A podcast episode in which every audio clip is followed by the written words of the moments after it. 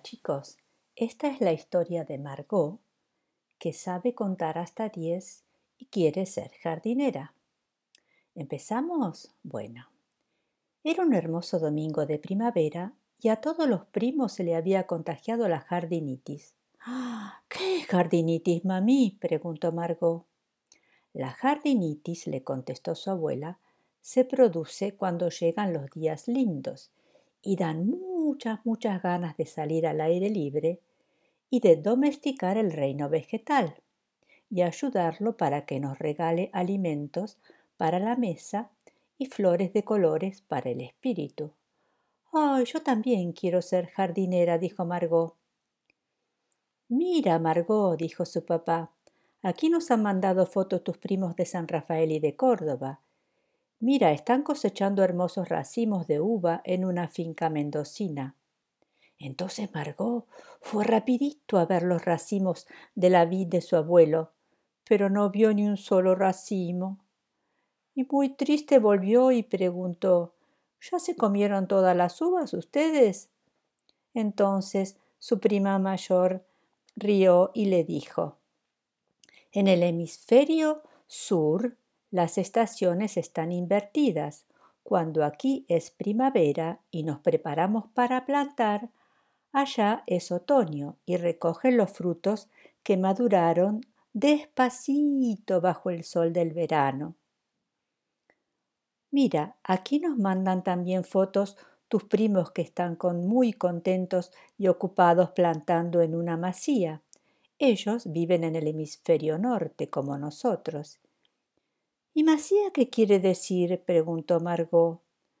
Es como casa de campo, pero en catalán, le contestó su prima mayor. Oh, yo quiero plantar también, se exclamó Margot. Entonces su otra prima, Maelys, le preguntó Si sabes contar hasta diez, entonces plantaremos diez semillas. Sí, sí, dijo Margot, yo sé contar hasta diez. Entonces vamos a plantar diez ensaladas, diez de zanahoria, diez semillas de rabanito, diez semillas de tomate y diez plantitas de fresas. ¡Mmm, qué rico! Quiero comenzar por las semillas de fresas, dijo Margot. Pero no, le explicó Maelys, y le mostró sus plantas de fresas. Ella las había cultivado y le dijo, mira, las vamos a separar por los estolones y te daré diez plantitas. ¿Estolones? ¿Pero qué es esa palabra tan difícil? Maelí sonrió. Mira, se parece a un brazo largo que sale de la planta, pero son brotes con hojas, y si las das vuelta despacito verás que tienen pequeñas raíces.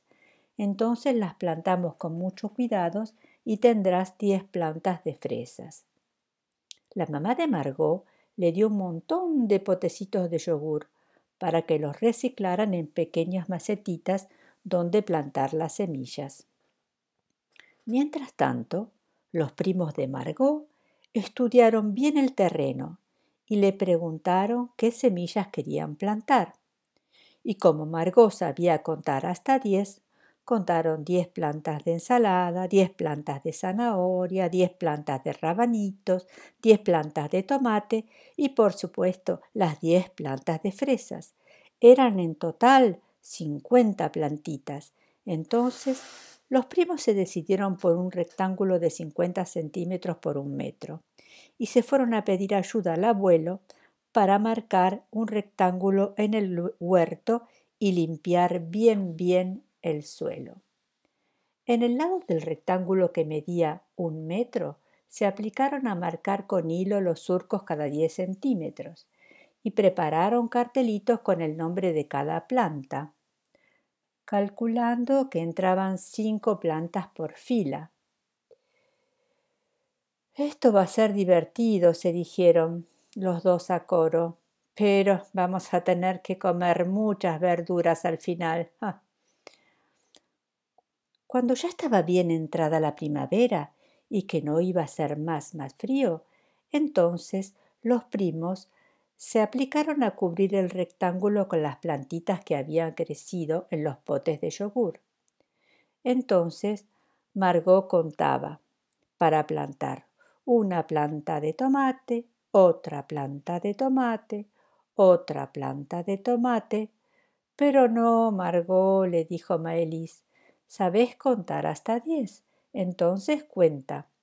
Y así Margot comenzó. Una planta de tomate, dos plantas de tomate, tres plantas de tomate, cuatro, cinco, seis, siete, ocho, nueve, diez. Y así plantaron todas las plantitas y después las cuidaron y las regaron mucho. Y seis semanas después, y habiendo cuidado mucho, mucho las plantitas, todos los primos se reunieron a comer una riquísima ensalada del jardín de Margot. Y todos sabemos quién hizo la vinagreta que era muy, muy, muy rica. Y yo todo lo vi porque estaba escondida detrás de un manzano. Y colorín colorado, este cuento se ha acabado. Por un caminito y por otro, mañana te cuento otro.